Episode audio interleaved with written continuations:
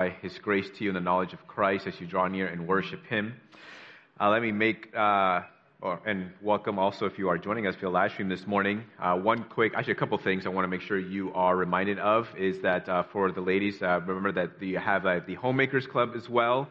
if you have any questions about that, please see uh, Caitlin. I know that several of the ladies have found that to be incredibly have a, to be incredibly um, meaningful and encouraging and a blessing uh, to them. So again, uh, please see Caitlin if you want any more information about that. And then uh, secondly, just a reminder that next Sunday we are having our annual church picnic at the Boat Basin in Maine. Uh, so a few things that I want to make sure that you uh, that you do if you are intending to go, and that and I hope that you are. Uh, first is that that if you would bring something to that event would be helpful. Uh, and if you are, uh, make sure that you let us know by uh, writing it down in one of the sheets of paper that you'll find downstairs in the fellowship hall. This will just help us in sort of preparing uh, for that event next week, knowing what to expect, what else needs to be sort of provided for based on what people might bring. Also, we're looking for people to help and volunteer in different ways. Uh, number one is to uh, just help with the setup as well, making sure that all the food is gets there uh, and everything is set. We need at least a couple people to, to grill the burgers and dogs as well. And we also need uh, people to help clean up as well, make sure that all the, all the garbage cans are emptied and, and picked up. And we can bring them back here to the dumpster in the back of the church to dump all that out. So if you are willing to help out in any of those ways, please make sure that you write that down in one of the sheets of paper down in the fellowship hall or just see and talk to Debbie and let her know. So, uh, those are all the announcements we have this morning. Uh, perhaps many of you come here this morning and you are hemmed in by perhaps mountains of, of stress, of anxiety, uh, perhaps uh, issues at work, perhaps conflict in the home, or even just hemmed in by mountains of sin.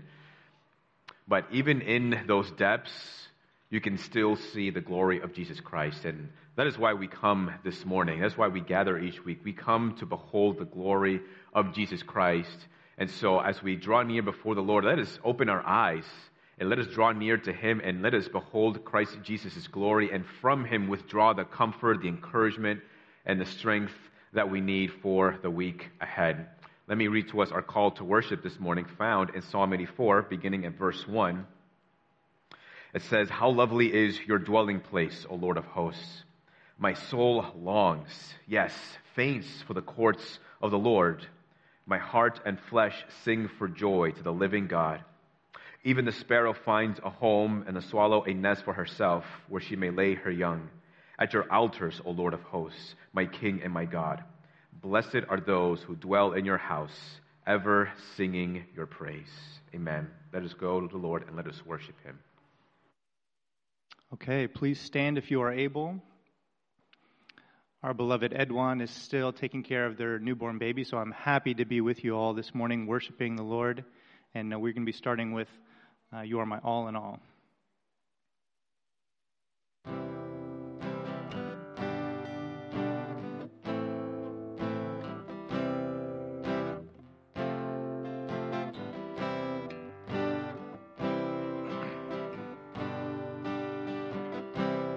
You are my strength when. You are the treasure that I seek. You are my all in all. Seeking you as a precious jewel. To give up, I'd be a fool. You are my all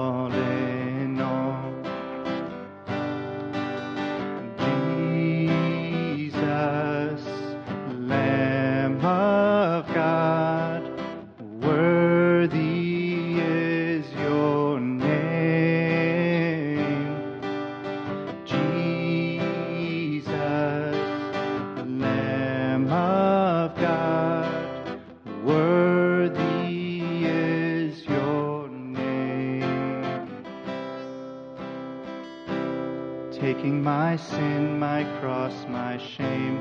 Rising again, I bless your name. You are my all in all. When I fall down, you pick me up. When I am dry, you fill my cup. You are my all.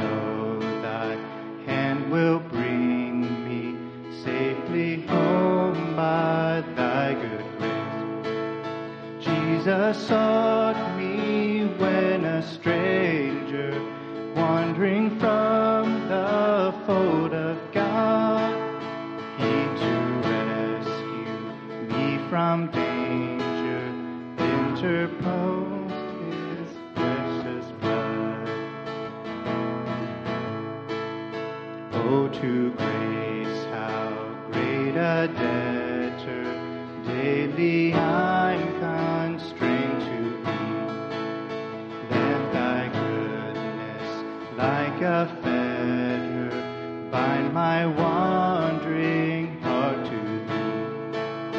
Prone to wander, Lord, I feel it. Prone to leave the God I love. Here's my heart, Lord, take and seal it, seal it for.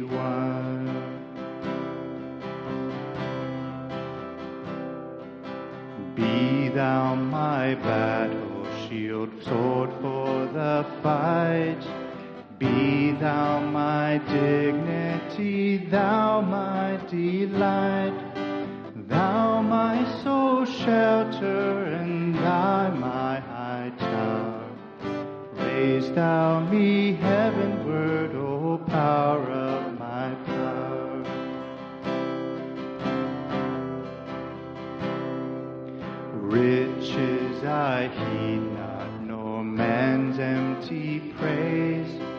Thou mine inheritance now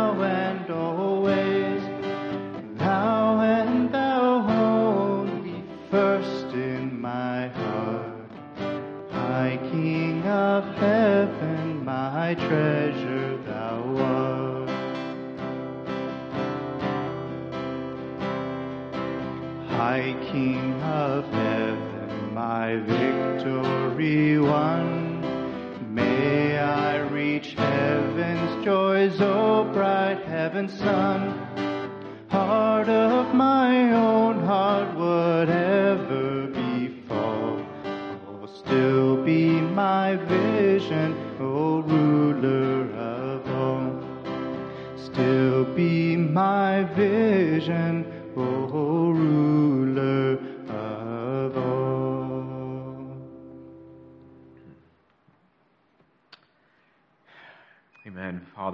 Come this morning because we desire to see Christ. And in our beholding Christ, we desire also to be transformed more and more into his image.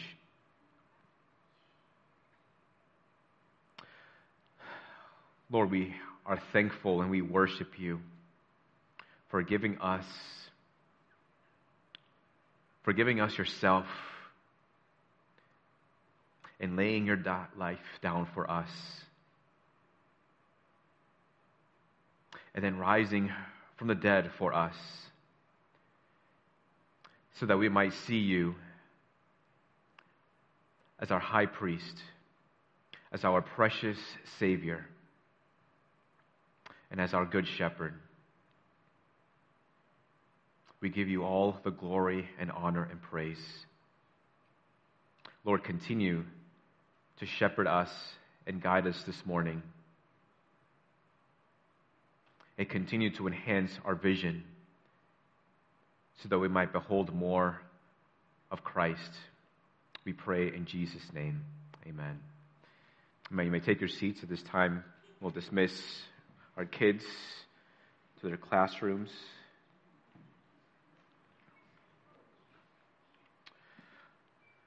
Going to read to us from Gospel of John, chapter 10, verses 14 and 17, and then we will spend some time in prayer.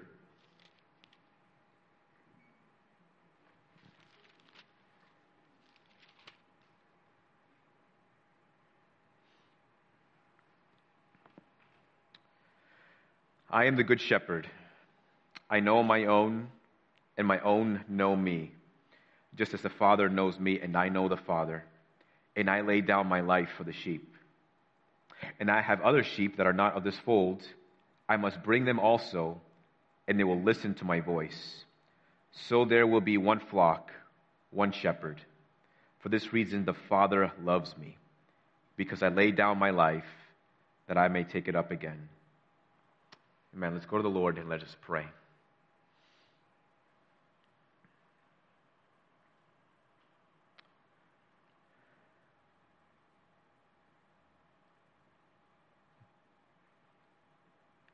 Lord, we see in this passage the kind of relationship that you have invited us to, a, a relationship of knowing.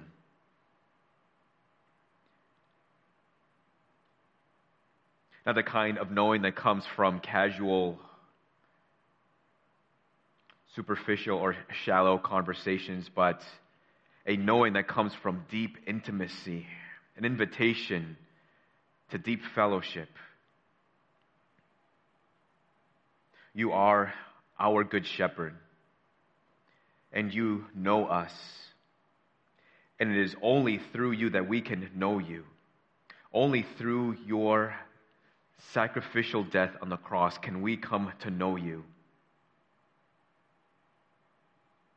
And you invite us to know you just as you know us, and just as the Father knows you and you know the Father, so you invite us to know you as deeply and as personally as the Father knows you.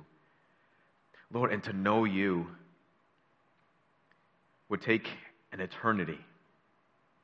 I think it is for this reason that in the Gospels it says, Jesus himself says that eternal life is to know God. Just as it takes a lifetime to know well and to know intimately the person that one has married, so also would take an eternity to know our precious Savior. But what a joy it is to embark on that journey right now, to know you today.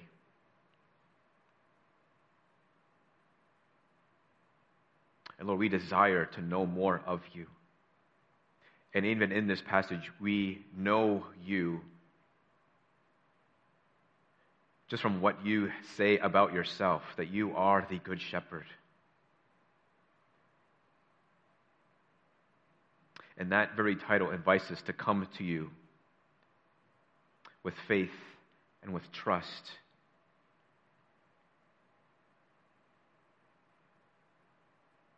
And Jesus, we come before you this morning asking, Lord, that you might graciously forgive us of our sins, forgive us our trespasses, forgive us, Lord, because we don't always trust you as we should. Sometimes we are stuck in our own ways.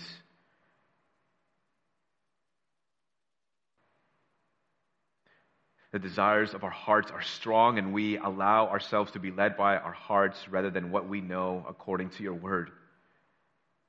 And that finds us in difficult predicaments, that finds us in difficult situations because of our own negligence, because of our own mistakes, because we have failed to trust in our good and faithful shepherd. So would you graciously forgive us this morning? And Lord, we're thankful that even in our failures, even in our weaknesses and our sins, Lord, you do not cast us out of your sheepfold. You do not disregard us. You do not kick us out of your flock. But you gently call us to yourself and you guide us to yourself. You welcome us again and again to renew our faith and our trust in you.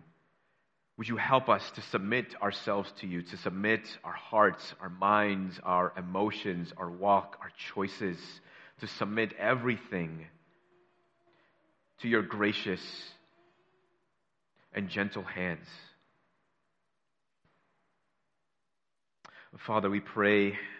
We pray this morning for the Smiths. We pray for Courtney. We pray that you would continue to, to sustain her health and keep her in good health, Lord. As a faithful shepherd, Lord, would you continue to shepherd her through her cares and concerns, whatever those things might be? Would you shepherd her, Lord? Shepherd her heart and her emotions and her mind as well, and the challenges, God, that she is in in this season. Father, we pray for Jay.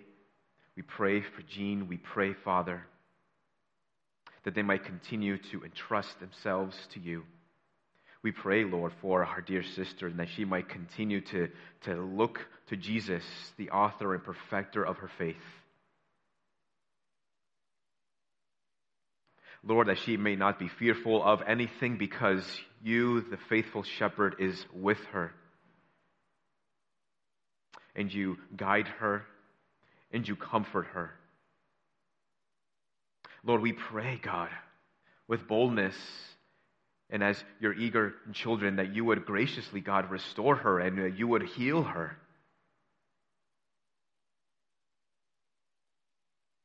Father, we pray for our brother Jay as he continues to look after his family and his, especially his wife, that you would continue to give him strength, that he may be a pillar upon which his family can lean on. and that you would bless his ministry to his home and even also his ministry to your people as well. Bless the family, encourage them, and strengthen them. Father, we pray for the Stevens. We pray, God, that your love may abound in them more and more with knowledge and with all discernment. We pray that the words of their mouth and the meditation of their hearts may be acceptable in your sight. Lord, and during this season, Father, with Rhonda's, the passing of Rhonda's parents, Lord, would you help them both? Would you help her, especially to continue to withdraw comfort and encouragement from the well of your internal promises in the gospel of Jesus Christ? Lord, and we join them, Lord, in praying for the salvation of their unbelieving family members. God, we plead for their souls. We ask, God, that they might be those numbered amongst your sheep who are lost right now, and that they might hear the voice of the great shepherd and respond in faith and repentance. Lord, would you draw them to yourself and grant them salvation through faith in Jesus Christ? Father, we pray for the Garlingtons.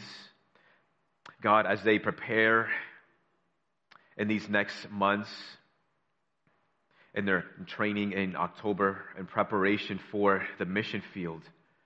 Father, over the course of these next few months, Lord, would you encourage them and strengthen them? Would you shepherd their hearts and their minds? Would you give them discernment and wisdom and guidance as they look to different places in the world? different teams to join and partner with for the proclamation of the gospel of Jesus Christ. Would you lead them in the right direction? Give them assurance. And we pray for that these next months, Lord, that they might be sweet and encouraging, and that you might help us, Lord, to strengthen their hands as they prepare for the next chapter to which you have called them to. We pray, Father, for the continued advancement of the gospel of Jesus Christ in New England. Father, we pray that many of those sheep who are lost, that they might be brought back. We pray, Father, that many might hear the voice of the Good Shepherd calling out to them through personal evangelism, through the heralding of the gospel in churches would you bring many to saving faith in Jesus Christ? Father, we pray for our country. Father, we pray against the evil and the diabolical and the wickedness of child trafficking. We, Father, we pray for a greater and growing awareness for the need to combat against this great evil. Father, we pray for the passing of laws, Lord, to fight against this tragedy. Father, we pray that you would provide and sustain those individuals, those organizations, Lord, whether small or large, with the finances, with the resources that they need to continue to protect children.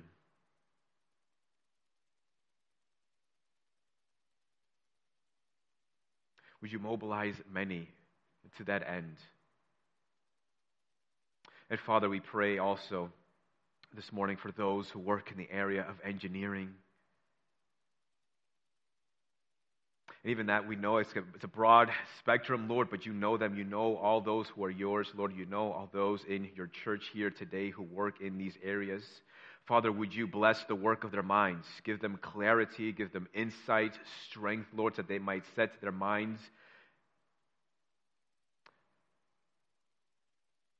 to do what you have called them to do in the workplace. Father, that their presence in their respective workplaces may be like the ark in the house of Obed Edom that blessed his home. Lord, that their places of work may be blessed because your people are there, working heartily, first and foremost, unto the Lord for the great glory and joy of their heavenly master. Bless them and keep them, Father. We trust you, Father, for all of these things. We believe, Lord, that you hear us And we know, God, that as your children, that you, in some way, you will respond. And we look forward to how you might respond to our prayers.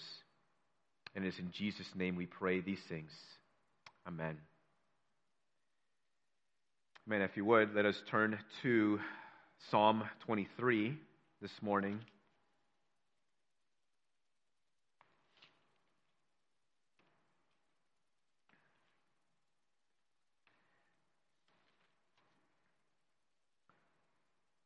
Psalm 23. We'll read the entire psalm. It's a short psalm. It's verses 1 through 6. We're going to do something a little different here. So, if hopefully you have a Bible in front of you, if you did not, the words will be up on the screen. I think it'll be particularly, I think it'll be sweet if we read the psalm together. So, Psalm 23 whether you're following along in your, your Bible or reading the passage above, I am reading from the ESV version. Psalm 23. Let us begin in verse 1. The Lord is my shepherd, I shall not want. He makes me lie down in green pastures. He leads me beside still waters. He restores my soul. He leads me in paths of righteousness for his name's sake. Even though I walk through the valley of the shadow of death, I will fear no evil, for you are with me. Your rod and your staff, they comfort me. You prepare a table before me in the presence of my enemies. You anoint my head with oil. My cup overflows. Surely goodness and mercy shall follow me all the days of my life, and I shall dwell in the house of the Lord forever. Man, this is the word of the Lord. Ah, Father in heaven, you are the good shepherd of the sheep. Lord, we desire to submit to you. We desire to listen to you. Despite what our minds want, despite what our hearts desire, help us to submit them to your loving and faithful shepherding. Would you help us and teach us and would you also help us to see Christ Jesus this morning as we give attention to this psalm? We pray in Jesus' name. Amen. So here we are, Psalm 23. Familiar, certainly to many of you, if not all of you, familiar even to many unbelieving, even to many haters of God. They are familiar with the psalm. And it's a psalm that's actually quite difficult to hate. I mean, you hear it almost anywhere and everywhere. You hear it from the lips of those who do not know the Lord personally. You hear it in movies. You hear it in television. You hear it recited in funerals. It is seen as a way to withdraw comfort for those who are grieving, for those who are on the brink of death, for those who have lost loved ones. And rightly so. People love the psalm for the right reasons because it is an encouraging psalm, because it's a deeply comforting psalm. It's hard to compare this psalm with many others when it comes to the encouragement and the comfort that it speaks to those who read it and believe in it but especially so when you consider Psalm 22, which we did last week. Right, Psalm 22 is very raw. It's hard to digest. It's like trying to digest raw meat, whereas Psalm 23, it's a delicacy. It's a feast. It's like taking in dessert, and dessert is always it's always appropriate to take dessert. No matter if it's morning or afternoon or evening between a meal, it doesn't matter. It's always always an appropriate time to take dessert. Psalm 23 is like that. So, whether you're in a season of despair or suffering, or whether God has provided for you a good season of rest and tranquility and joy, it is always, always a sweet psalm to the soul. So, hopefully, as familiar as many of you might be with Psalm 23, I hope that the Lord might encourage you and teach you in new ways as we consider deeply Psalm 23. So let us first consider the nature of the shepherd of this great psalm. The first verse begins and says, The Lord is my shepherd, I shall not want. Right there in that personal pronoun, is pregnant with meaning. It speaks of personal relationship. And there are many titles, right? If you're familiar with the scriptures, if you read the scriptures for a significant amount of time, then you know that, the, that there's a lot of titles ascribed to the Lord. And this is one of them that the Lord is a shepherd. Not just a shepherd, but he's my shepherd. And he's your shepherd. And that the Lord who has written his holy word, the pen of his prophets, he's telling us that he wants us to, uh, to identify him as our shepherd. He wants us to identify him as our shepherd. And that very word shepherd also comes with so much meaning, with gentleness, with care. Right? A shepherd is not a shepherd if he is quick to get angry, if he is forceful, if he is impatient with his sheep. Right? That's no shepherd. And people who love this psalm recognize that. That's not this psalm speaks to someone who is gentle with those who need a gentle touch.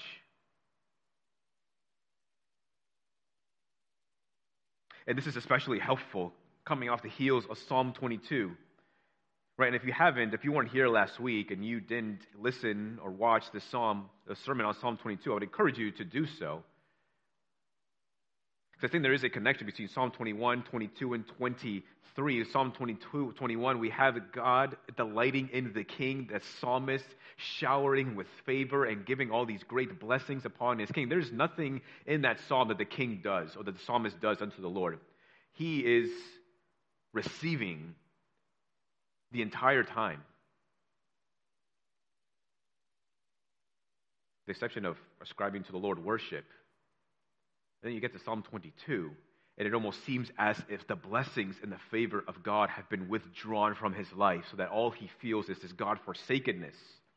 All he feels is this despair, this agony, this deep darkness over his life, wondering where is his God. And then, thankfully, we get to Psalm 23.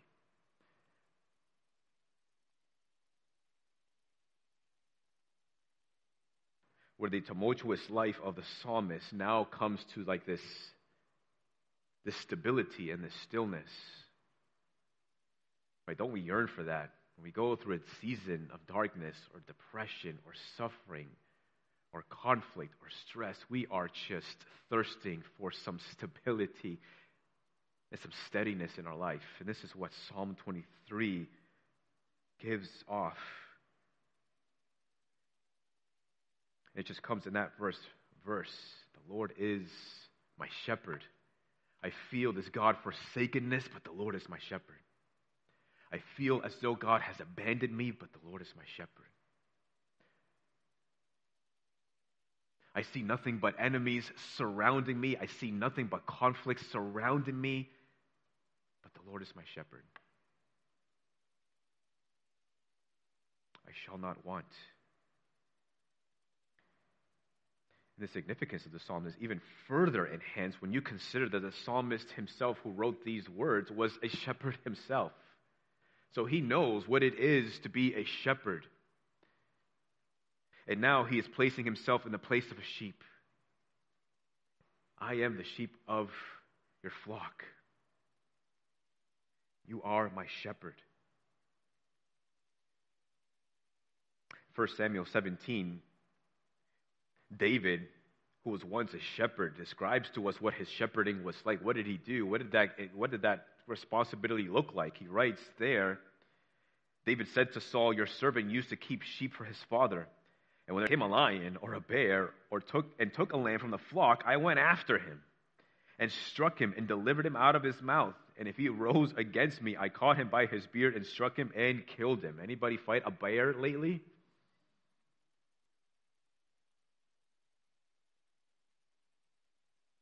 Man. That's the kind of shepherd I would want over my life. Somebody's going to fight the lions. Somebody's going to fight the bears. Somebody who's going to rescue me from the ravenous wolf is not going to be afraid to do so. So when the psalmist says, You are my shepherd, in part, that's what he's, this is what he's saying. You're the one who delivers me. You're the one who protects me. You're the one who saves me from the mouth of the lion because that's the kind of shepherd you are.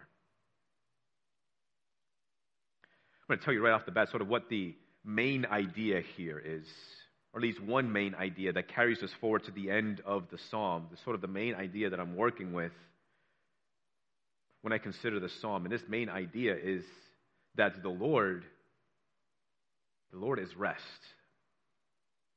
So that when the, when the shepherd or the sheep that is, David says, The Lord is my shepherd. In a way, he is saying, The Lord is my rest.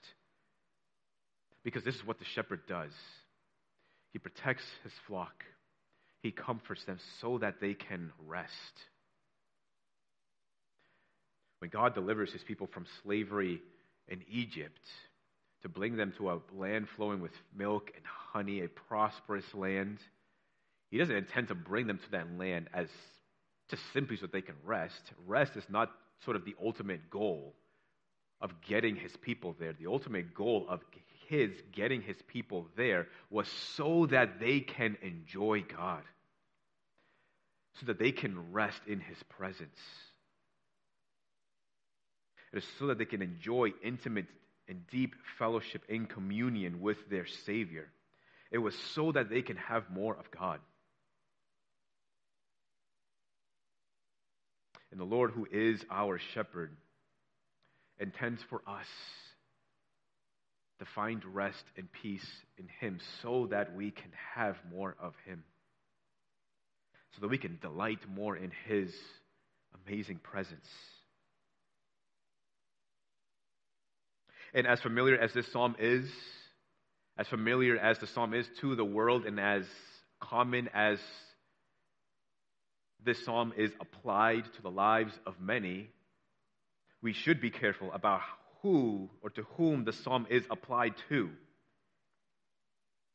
And I think the psalm actually makes it quite clear who it is that should be applying this psalm to their life. The Lord is my shepherd, I shall not want. Even in that very first sentence, it tells us there, it makes a distinction. Who is this comfort and rest for? It is for his sheep. It is for those who find their all in their shepherd. They don't seek it primarily and ultimately outside of the shepherd. They're not longing after it in the rest of the world. They're not looking for the material possessions of the world. They're not looking for the safety and security that the world offers. No, they find their all in the shepherd because they ultimately know that anything that they have comes from the generous hand of the faithful and loving shepherd.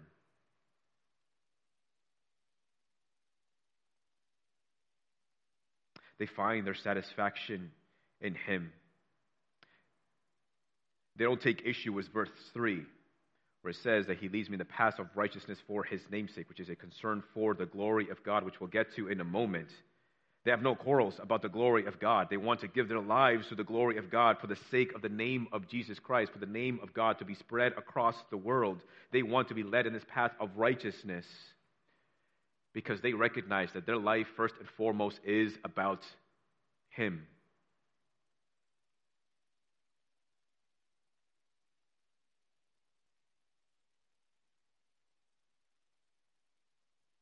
Romans 9, verse 6, the Apostle Paul writes there, It is not as though the word of God has failed, speaking about how the Old Testament community of the people of God, how many of them have rejected the Messiah who is Jesus Christ.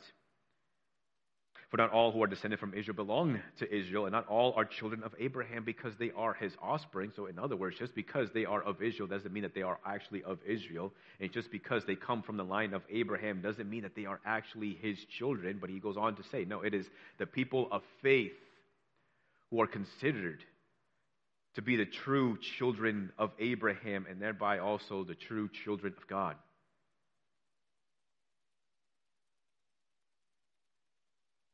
And the Gospels also help us to interpret the psalm when Jesus himself says that those who are his sheep listen to his voice. Listen is not just simply hearing the voice of God, but listening with an intent to obey, listening with an intent to submit. What do sheep do?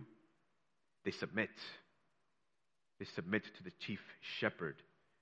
Yes, sometimes they might go astray, sometimes they might wander off a little here and there, but ultimately, because they follow the guidance of the shepherd, they come back into the sheepfold and they continue to follow the shepherd.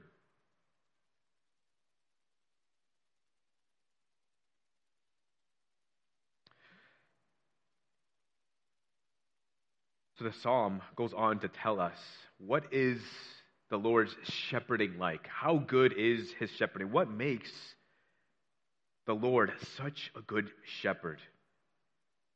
And this takes us, secondly, to the manner of his shepherding. The psalm continues, verse 2 He makes me lie down in green pastures, green fields, green grass, not like my yard right now that has some yellowing here and some dry spots there and a lot of clovers over here. No, there is this is a pasture that is weedless. There's no weeds, there's no clovers, there's no yellowing. It is lush, it is green. And it is there for the sheep to continue to take and have their fill. And our shepherds would often have to take their sheep into different places depending on the season. But the very fact that this passage says that he makes me lie down, I think speaks to permanence. That you can lie down here and take a rest. You're not going to need to go elsewhere. You're not going to need to find your fulfillment elsewhere. The shepherd says, I will lead you to the place of fulfillment, to lush pastures. You're going to find what you need there. You're not going to need to get back up again to go somewhere else because it is dried out.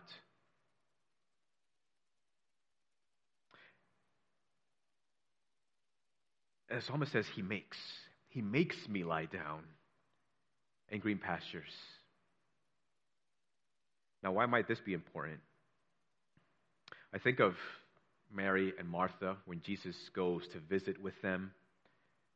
You have Martha all about, and she is working around the house preparing meal, and she goes to Jesus and says, Jesus, could you have my sister work with me? I need help. And Jesus says that your sister has found the better portion. That is, namely, sitting at my feet and learning from him. Now, sometimes we need to be more like Martha and get to work and busy ourselves. Sometimes perhaps we've been too lax and we need to get things done. But there are times when we also need to be more like Mary. Especially because in our culture, right, we pride efficiency, productivity, get things done. Sometimes we just need to be more like Mary and just rest. And sometimes the Lord has to force us to take some rest. And that can come in many shapes and forms.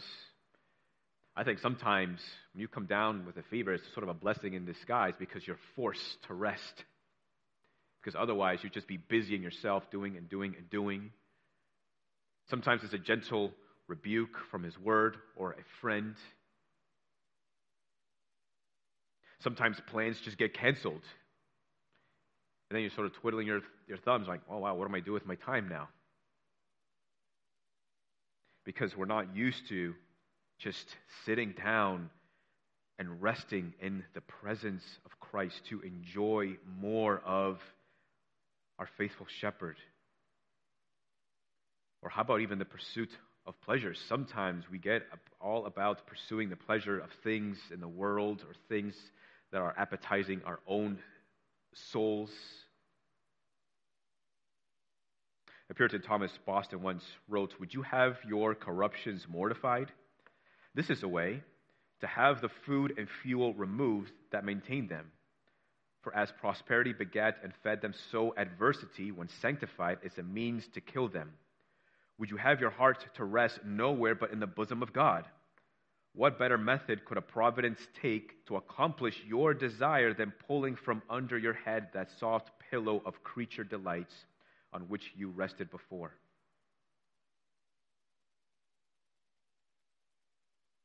Sometimes we need the seasons of lack so that we might rest in the Lord. Sometimes it is in those seasons when we can rest better than in having in seasons of plenty. Psalm continues He leads me beside still waters. This is especially refreshing coming off the heels of Psalm 22, where he says words such as, You, my tongue sticks to my jaws, he says in Psalm 22. You lay me in the dust of death. You have the desperation of a man who is at the end of himself, who has no energy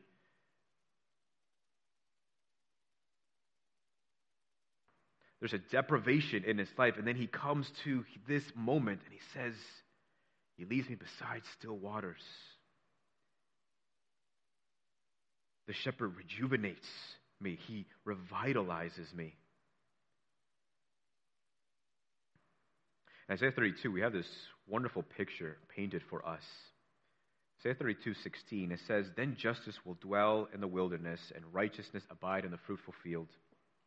And the effect of righteousness will be peace, and the result of righteousness, quietness and trust forever. My people will abide in a peaceful habitation, in secure dwellings, and in quiet resting places. This is a picture of a kind of Eden. But what makes Eden Eden is not necessarily the, the, trees and the lush pastures and the fruit, but what makes Eden Eden is the presence of God It's the fact that the chief shepherd dwells there. And when you have the chief shepherd by your side, you have sort of like this mobile Eden going with you wherever you go because Eden is not tied to a location, but it's tied to a person. He restores my soul. There's a restoration after the darkness and the gloom of Psalm 22, feeling this deprivation, feeling this agony, feeling this God forsakenness, feeling the sense of he has nothing left to give, now he's in this place where the Lord is the one who restores his soul.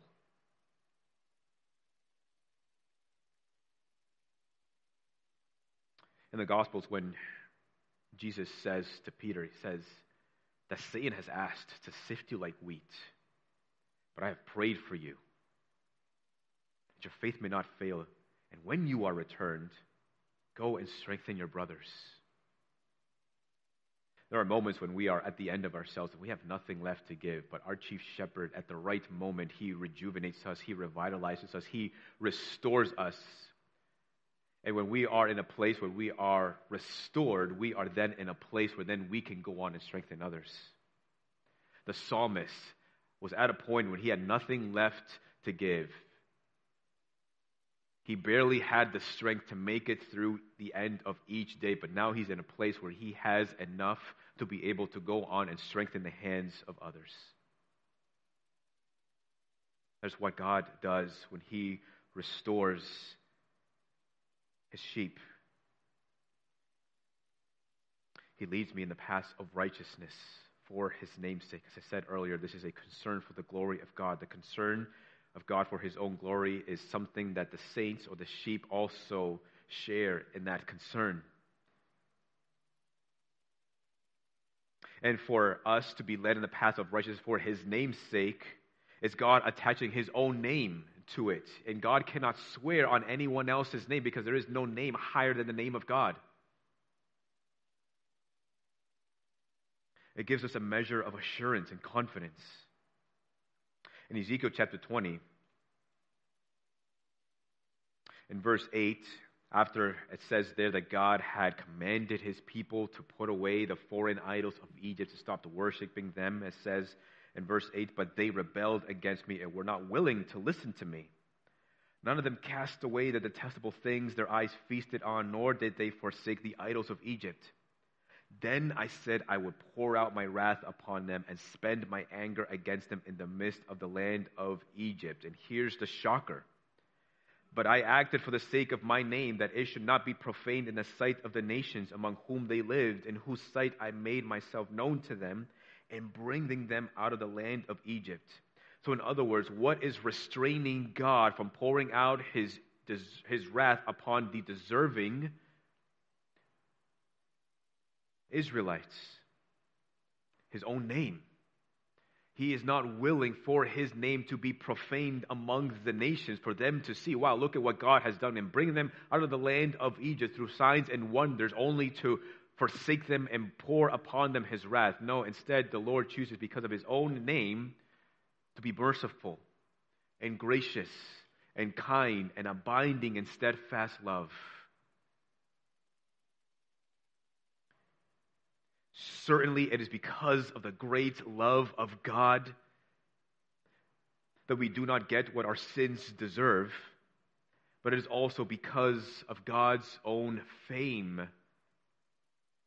that He does not pour on us in this moment what our sins deserve. And we have Jesus to thank for that. This gives us confidence because in our being shepherded, in our being led, we are being led for the sake of His name. And so, for the sake of His name, He has attached Himself to us. And He has sworn in His own name that He will not leave or forsake His own dear and beloved sheep.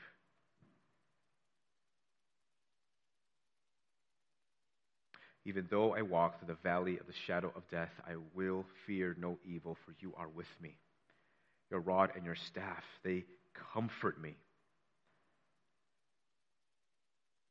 One question to ask in reading this passage is who's doing the leading here? I mean, we just read the shepherd leads me in the paths of righteousness. He leads you in the paths of righteousness. So, how is it then that we next find ourselves in the next verse walking in the valley of the shadow of death? Right, the conclusion that must be drawn is that the shepherd is also the one who leads us even through the valley of the shadow of death. If we end up there, it is not by accident.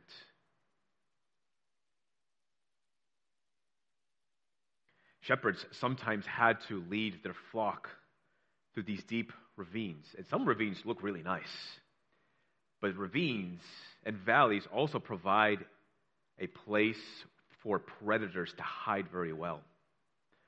But sometimes the shepherds had to take them through those valleys and through the ravines. Perhaps because there's a greater provision at the end of it. They can provide better because they know what's at the other end of the valley.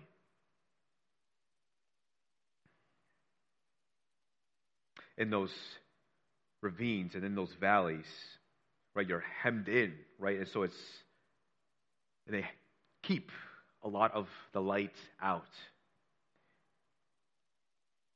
because you're so deep into the ground. Psalm 22 it's like the shadow of death, where the psalmist could not see the light above, where he is hemmed in by these mountains of suffering, by enemies, by this feeling of God forsakenness. But then there's a transition to the peace of Psalm 23 that even though I walk through this dark valley, I'm not going to be afraid. Why? Because the shepherd is with me. Because even in the valley, there is something to behold, there's something to see. I know I've mentioned this before, you might not remember, but there's this small book of Puritan prayers called The Valley of Vision. And the very first prayer in that book is one titled The Valley of Vision. I want to read to you some of that prayer the valley of vision. Thou hast brought me to the valley of vision, where I live in the depths, but see thee in the heights. Hemmed in by mountains of sin, I behold thy glory. Let me learn by paradox that the way down is the way up, that to be low is to be high, that the broken heart is the healed heart, that the contrite spirit is the rejoicing spirit, that the repenting soul is the victorious soul, that to have nothing is to possess all, that to bear the crown is to wear the crown, that to give is to receive, that the valley of vision is the place of vision. So many paradoxes, right? And even Psalm 22, Psalm 23 are paradoxes on in themselves. We have the we have on one end the darkness, the gloom, the suffering of Psalm 22, and then all of a sudden you have, I will not fear. Though you walk me through this valley, I will not be afraid. There's a peace, there's a stillness, there's a gentleness because the shepherd is with me. There's even a paradox there in verse 4. Even though I walk through the valley of the shadow of death, I have every reason to be afraid right now, but I'm not going to be afraid. Because you are with me.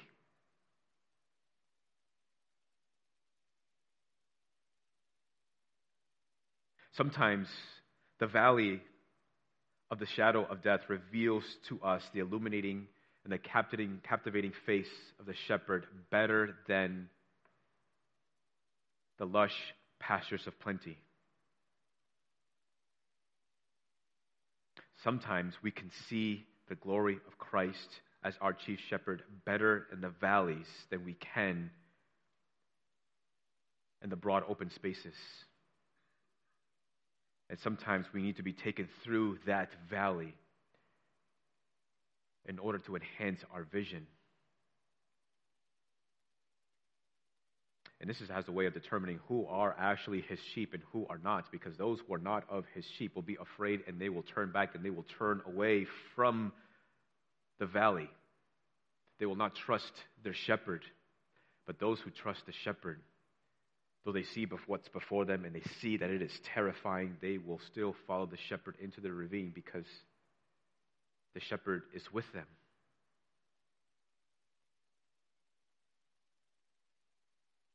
And if the shepherd leads us into the valley, then we can expect and have confidence that he will also safely guide us out of the valley. He has his rod and his staff to guide and to protect us so that we might be afraid, when we might want to turn back. He gently guides us back into the sheepfold calls us back to himself. He says, Trust in me. I know this is hard, but I will get you out safely. I know what's on the other side. Just trust me. He has his staff or his rod to beat back the, the ravenous wolves and the lions to protect you, to keep you safe the one who has trailblazed the way of righteousness also guides his sheep along that trail and protects them along the way.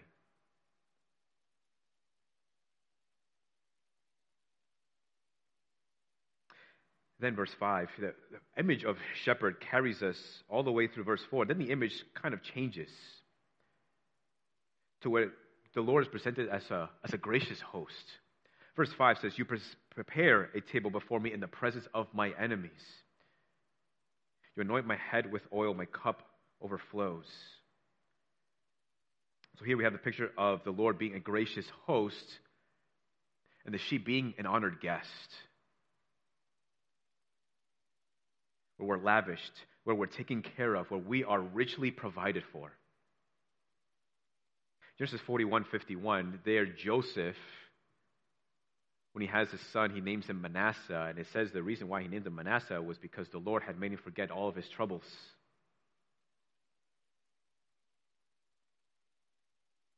The Lord prepares a great banquet for his honored guests. And in this honoring and in this celebration and in this feasting is intended to help us to forget our troubles, the troubles of the valley of vision. Captain J. Wilson once wrote an account of how he was graciously received by a host. He said, I once had the ceremony performed on myself in the house of a great and rich Indian in the presence of a large company. The gentleman of the house poured oil upon my head, my hands, and arms, a delightful odor. He then put a golden cup into my hands and poured wine into it till it ran over, assured me at the same time that it was a great pleasure to him to receive me and that I should find a rich supply in his house. His generous host was inviting him to take your rest Find all that you need in my house.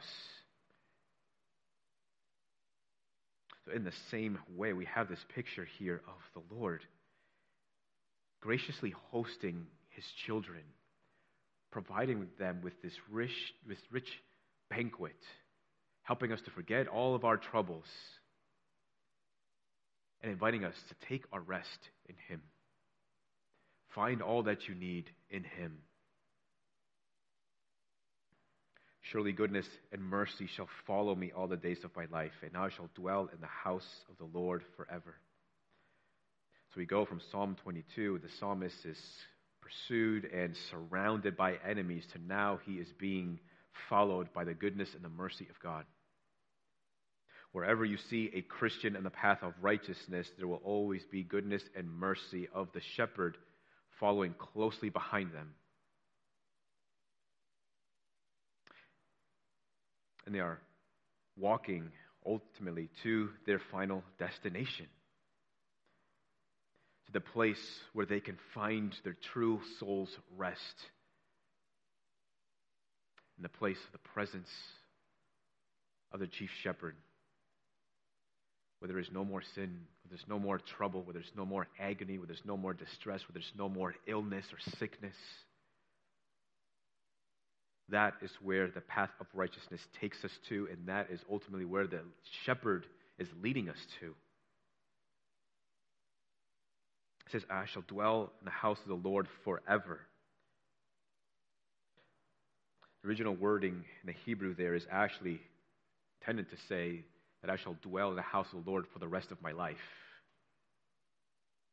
or until the day I die. And he can confidently say that because he has the chief shepherd with them. Because as long as he is following the chief shepherd, he is always, in a sense, dwelling in the house of the Lord.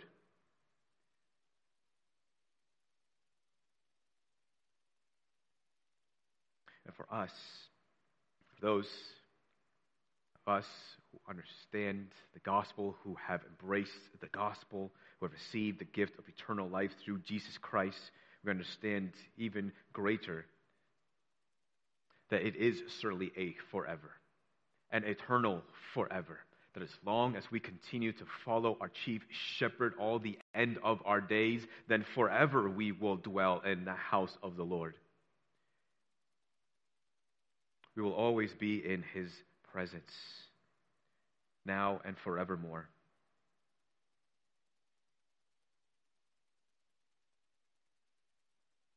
Thirdly and lastly, the chief shepherd of the sheep. Right, we can't go on and conclude this psalm without also considering the chief shepherd of the sheep, who is namely Jesus Christ. In John 10, verse 10, Jesus says, The thief comes only to steal and to kill and to destroy. I came that they may have life and have it abundantly. There in John 10, Jesus identifies himself as the good shepherd. Here, the psalmist titles the Lord as shepherd. So, in a way, Jesus is saying that he is God. It's a way of him saying that he is the great I am, who also carries the title of shepherd. And his sheep know him, and he knows them. And we know how good then the shepherd is to us. We see here because we receive nothing. I mean, we receive everything here and we have nothing to bring to the table. There's nothing here that the psalmist does except saying that I will not fear. But everything else, wait, I shall not want because the Lord provides. He makes me lie down. He leads me. He restores me. He leads me in paths of righteousness. I am lavished as his guest in his great house.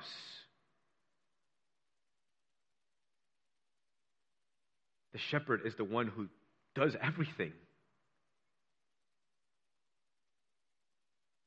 And so we can carry this and apply this to Jesus Christ. He does all those things, but we also see in John 10 that he does much more. For he says there that Jesus, as the chief shepherd of the sheep, goes so far even as to lay down his life for the sheep.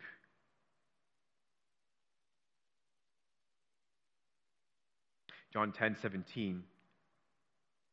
Jesus says there, For this reason the Father loves me, because I lay down my life that I may take it up again. The assurance that Jesus has of the love of the Father comes from his laying down his life for his sheep. And in this way, he communicates the shepherd's love for his own by his laying down his life for God's sheep. And Jesus shows his faithful and loving shepherding towards us by actually laying down his life for us on the cross so that we might then know him as our shepherd.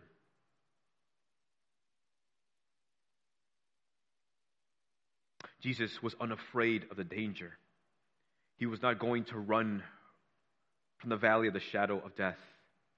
And so also we need not fear when we walk through the valley of the shadow of death because Jesus Christ, our King, who holds the scepter of his righteousness, uses that same scepter to fight back against the ravenous wolves and lions that seek to devour us and our faith. And as our faithful shepherd who went into the valley of suffering himself, his aim is not to help us avoid the valleys at all costs, but to gently guide us through the valleys that we experience in our lives. If he has determined that it is imperative for you to trek through that valley, know that it is only to enhance your vision of his goodness through it and by it and after it. The Lord Jesus is our shepherd. And in him we lack no good thing. He provides for us for all that we need. Jesus entered the valley himself, the valley of suffering, the valley of his death, so that you and I never have to walk into the valleys alone. He went before us and He prepared the way for us so that He can gently lead us through those valleys.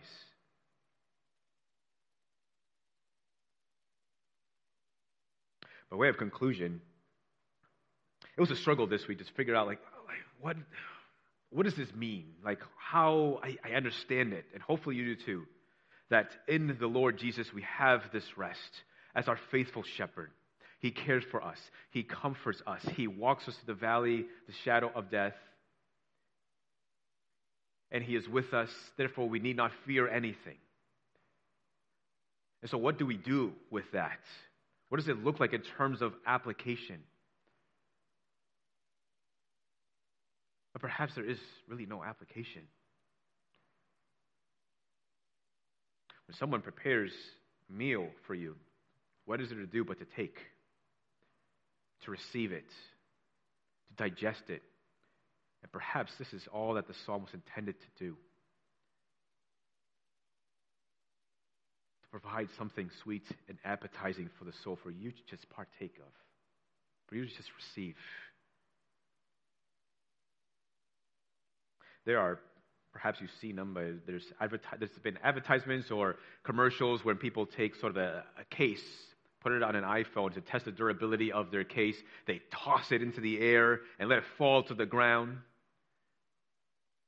And they pick it up and like still works. There's no cracks. The phone still works. It turns on. Or like somebody would take a, a sleeve, like a laptop sleeve, put like a, a MacBook in it, close it up, and then toss it into the water. And then pick it up again and open it up and it's, it's dry. Nothing's happened. And perhaps in the same way, this is what Psalm is intended to do for us to provide us with a sense of durability. So that when we are feel like we're tossed into the air and we fall smack into the ground, or we were tossed into the waters and we are fearful, we can sort of anchor ourselves in this psalm and we are able then to say, I will not be afraid because my chief shepherd is with me. He leads me in the paths of righteousness for his name's sake. Perhaps the psalm is intended to be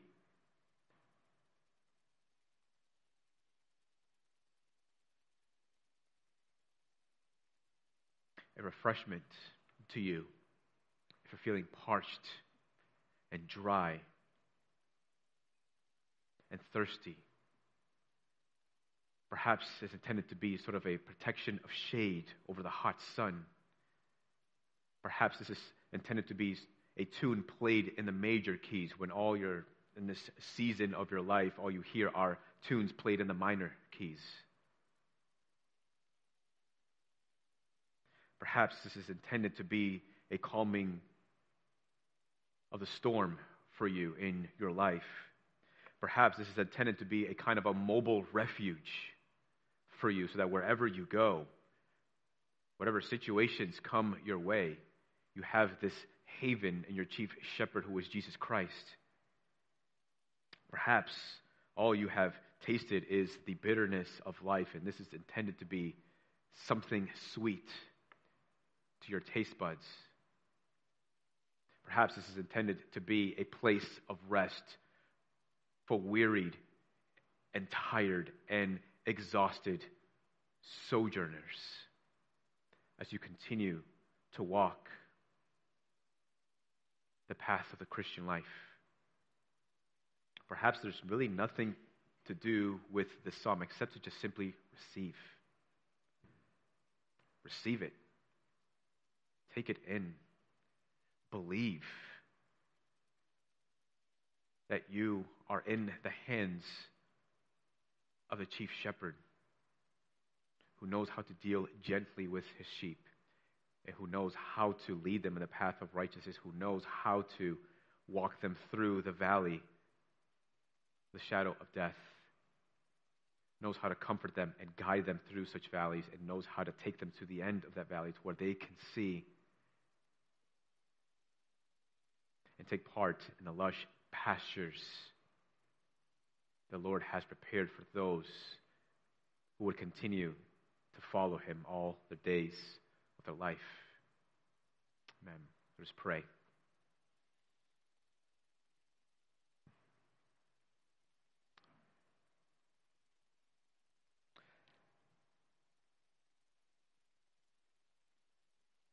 Jesus, we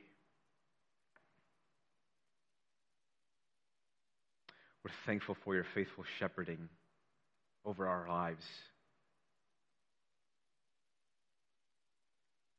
Lord, would you continue to encourage us and to comfort us and to care for us?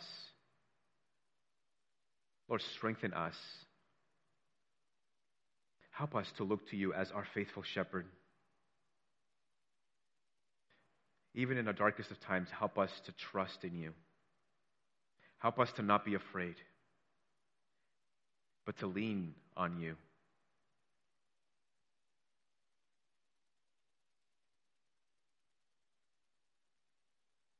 Lord, encourage your saints, bless them, and keep them, and continue to make your face shine upon them.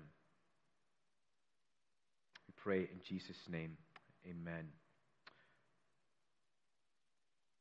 We need to take communion. So we're going to do that. We're not going to miss that. So, if you haven't done so yet, you are welcome to go to the back table. There are these small cups. If you're to take one at this time, I'll ask my lovely wife if she could grab one for me as well.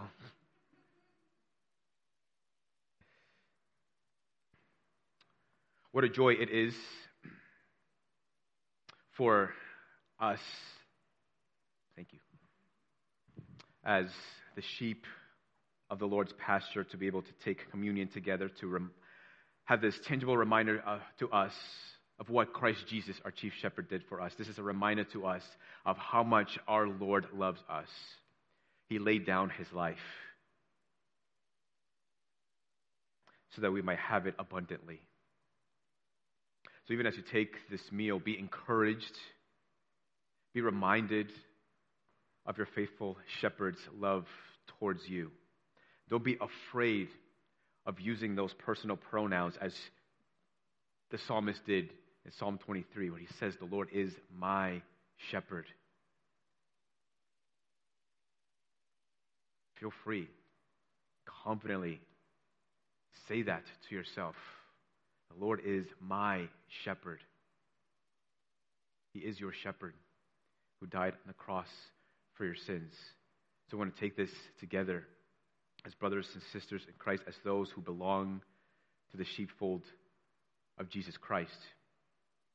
So whether you're here uh, and you're a member of Seacoast Community Church or are not, if you have believed in the gospel of Jesus Christ, if you have received baptism, if your life is characterized by a continual submission to the chief shepherd of the sheep, continuing to follow his ways, walking in repentance, and you are invited to take this as a brother or sister in Christ. But if you have yet to believe in the gospel of Jesus Christ, then you are still outside of that sheepfold. You're still outside the gates. Jesus says that I am the door to the sheepfold, that no one can enter in except through him. So until you have placed your faith upon Jesus Christ, the door is locked to you. You remain outside of his sheepfold. You are remaining outside of his gentleness. You are remaining outside of his comfort. You are remaining outside of his care. So that when you are walking through the dark valleys of your life, you are walking them alone. And there is no guarantee, even with nothing that your hands can bring, that can get you safely out of those valleys. Believe in Christ Jesus. Trust in Him as your precious Savior. Submit to Him as your faithful shepherd. And the door will be opened. You will be invited in to become a part of His sheepfold. If you will just listen to His voice and submit to His voice. And you will have that faithful shepherd, that faithful friend who will encourage you and comfort you as you walk through the dark valleys of this life, assuring you that He will walk them with you and guide you through them and ultimately bring you to His eternal abode in heaven, in the paradise of God, where He dwells.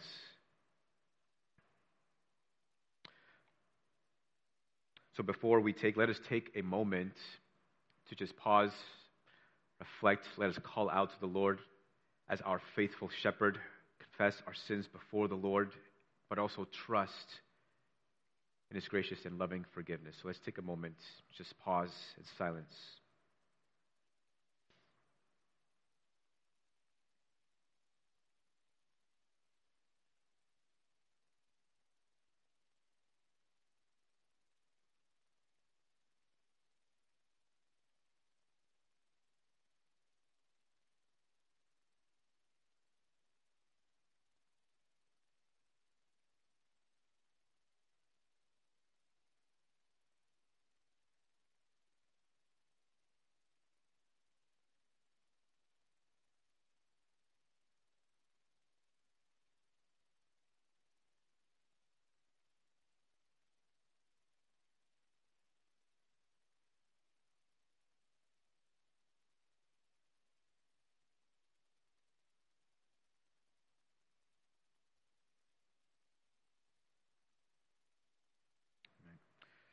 We're going to take the bread and then the cup as we have done before.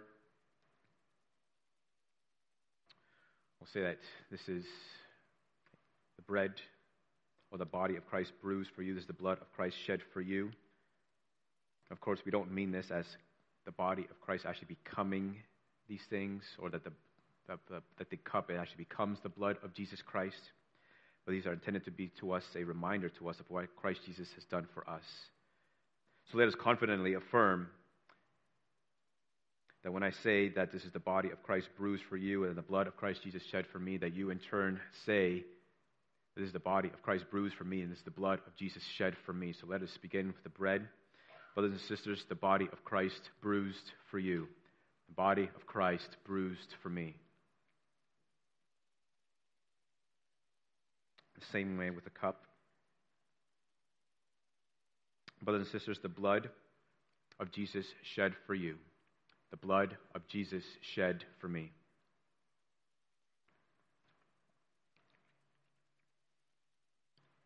Jesus, we are in deep gratitude for all that you have done for us. You laid down your life so that we can be here this morning and take this meal, so that we can come here this morning and be reminded that you are our faithful shepherd you died for us so that we can come here today and worship you and submit our lives to you. Lord, may we never tire of the gospel. May we always withdraw encouragement from the gospel. And Lord, would you also help us to faithfully proclaim the gospel? And let us this week rejoice in the great gospel of Jesus Christ. And it's in his name that we pray. Amen. Amen. Please stand if you are able. Now we will sing how much we need this great shepherd um, by singing, I Need You. Lord, I need you.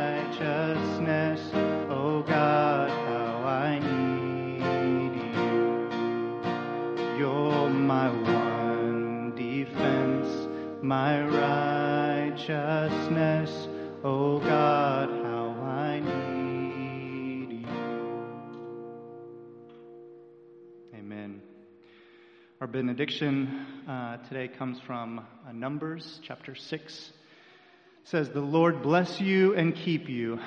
The Lord make his face to shine upon you and be gracious to you. The Lord lift up his countenance upon you and give you peace. Church, you are dismissed. Be at peace.